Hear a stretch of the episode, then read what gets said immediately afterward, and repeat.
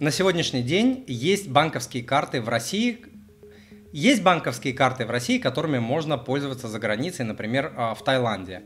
А, слушайте, я не помню по поводу карт МИР. А, вроде там хотели их принимать в Таиланде, по-моему, отменили. Карта МИРа в Таиланде. Я думаю, что работать не будет. Должна работать э, Union Pay. Вот, потому что это азиатская история, поближе туда к Китаю, там а, работает Union Pay, вот Union Pay может работать.